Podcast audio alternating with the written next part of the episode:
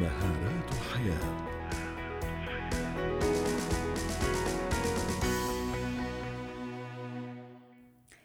نتحدث اليوم عن السلوك والذكاء. ما الفرق بينهما؟ اولا ثم أيهما الذي يحدد تحقيق نجاحاتنا في الحياة؟ للحديث عن هذا الموضوع ينضم إلينا عبر الهاتف من عمان صالح الكردي خبير التنمية البشرية وتطوير الذات. مساء الخير أستاذ صالح. في فرق بين السلوك والذكاء؟ هل هما مكملان لبعضهما البعض؟ هل كل واحد عنده طريق وأسلوب معين؟ يعني أعطينا شوية تفاصيل في البداية وبعدين نتحدث عن دور كل واحد منهما في تحديد نجاحاتنا. يسعد مساك يا ستي. يسعد مساء جميع اللي عم يسمعونا. آه، هلأ في في البداية خلينا بس نعرف الذكاء نعرف النجاح نعرف السلوك نعرف الموهبة عشان نقدر نميز بيناتهم بشكل أكثر. جميل. هلأ آه، لما نحكي عن الذكاء والنجاح في البداية إحنا بنحكي إنه في كثير أمور لازم نوضحها. لما نحكي عن الذكاء إحنا بنحكي عن قدرة عقلية تمام؟ أو هي عبارة عن تكامل لمجموعة قدرات عقلية في دماغ الإنسان. فبالتالي هي بتساعدني على أني أرى بشكل أفضل بشكل أعمق وبتساعدني على التفكير والتعلم بكفاءة. هلا لما نحكي عن النجاح بنحكي إحنا عن قدرة الإنسان في تحقيق الإنجازات والأهداف اللي بضعها بين فترة وفترة زمنية أخرى تمام؟ ضمن طبعا عوامل معينة. والنجاح يحتاج إلى إرادة حرة وقوية. الموهبة هي القدرة على الاستعداد أو الاستعداد فطري خلينا نحكي لدى الفرد آه، زي ما أثبتته الدراسات. السلوك ناتج عن البرمجة اللي بيتم آه، آه، اللي بيقدمها المجتمع للفرد. فممكن تكون برمجة إيجابية أو سلبية وبناء عليها يستطيع الإنسان أو تؤثر على سلوكه.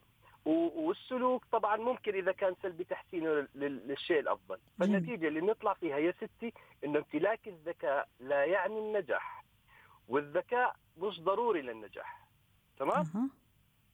طيب. هلأ لما نيجي نحكي عن السلوك آه، إحنا بنفكر كثير من الأحيان أو يعني أو خلينا نحكي لك الدراسة هي أفضل يمكن.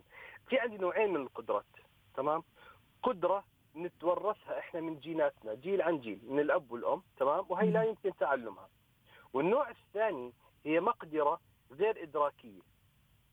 يعني ممكن نتعلمها وهي ممكن تصبح نظام حياة إذا إحنا استطعنا تطبيقها أوكي جميل. آه يعني هي سواء كانت موروثة ولا غير موروثة فنحن نستطيع من خلال التدريب من خلال القراءة من خلال الفضول نعم. من خلال الخبرة العملية من طيب. خلال اليقظة الذهنية الوعي التدريب التعلم كلياته بنقدر إحنا يصبح سلوكنا أفضل سواء أنا كنت إنسان ذكي بالفطرة أو من خلال الجينات أو ما أو كنت أقل ذكاء اللي هي الوضع الطبيعي. طيب هالناس الناجحين من أستاذ صالح في حياتهم الناس اللي نجحوا وعملوا طفرة كبيرة في حياتهم يعني هل هذا ما كان عندهم نسبة ذكاء معينة تفوقوا بها عن بقية أصحابهم واشخاص والأشخاص الثانيين ولا ولا استخدموا سلوك معين ولا كيف؟ بعدين الذكاء هل هو جزء من سلوك معين؟ الذكاء هو فقط عامل مساعد للنجاح تمام؟ يعني الذكاء بتعريفنا قبل شوي اللي حكيناه هو بيساعدني إني أوصل لهدفي بكفاءة يعني بأقل وقت وجهد تمام؟ بحقق هدفي بأقل وقت وجهد. نعم. الشخص الغير ذكي أو خلينا نحكي الإنسان الأقل ذكاء تمام؟ بده يبذل جهد أكبر في التعلم والتدريب حتى ينجح تمام؟ هلا الاثنين لازم يتدربوا الاثنين لازم يقرأوا.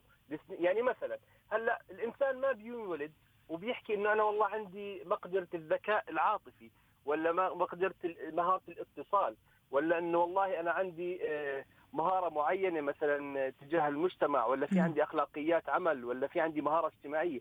إحنا ما ما بننولد فينا هي المهارات تمام؟ إحنا بنتعلمها. بس ممكن أتعلمها بسرعة ممكن أخذ وقت عشان أتعلمها.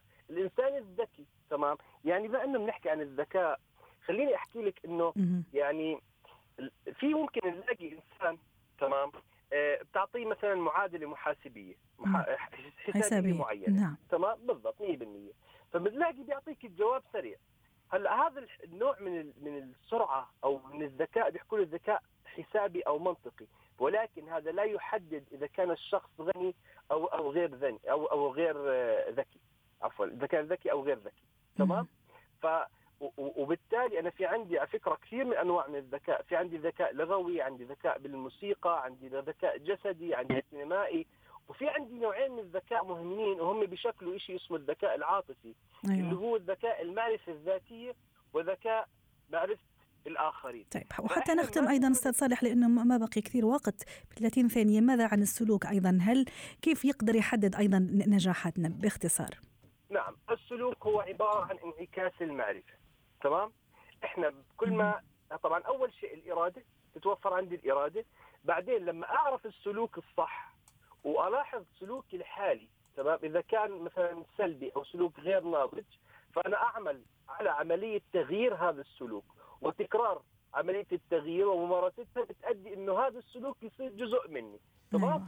فالسلوك ليس له علاقة بالذكاء إنما له علاقة بالعلم اللي بيتعلمه الإنسان وإرادته للتغيير وفي الأخير حتى نختم من الذي يحدد النجاح بكلمة آه، الشخص بحد ذاته هو اللي بيحدد إنه بده يكون مم. ناجح أو أو غير ناجح أها. وإن أراد إنه يكون ناجح بده يأخذ بالأسباب أسباب النجاح يقوم واضح. بعملية وضع الأهداف والعمل على تحقيقها شكرا لك صالح الكردي خبير التنمية البشرية وتطوير الذات ضيفنا من عمان. ختام برنامج حياتنا شكرا لكم وإلى اللقاء.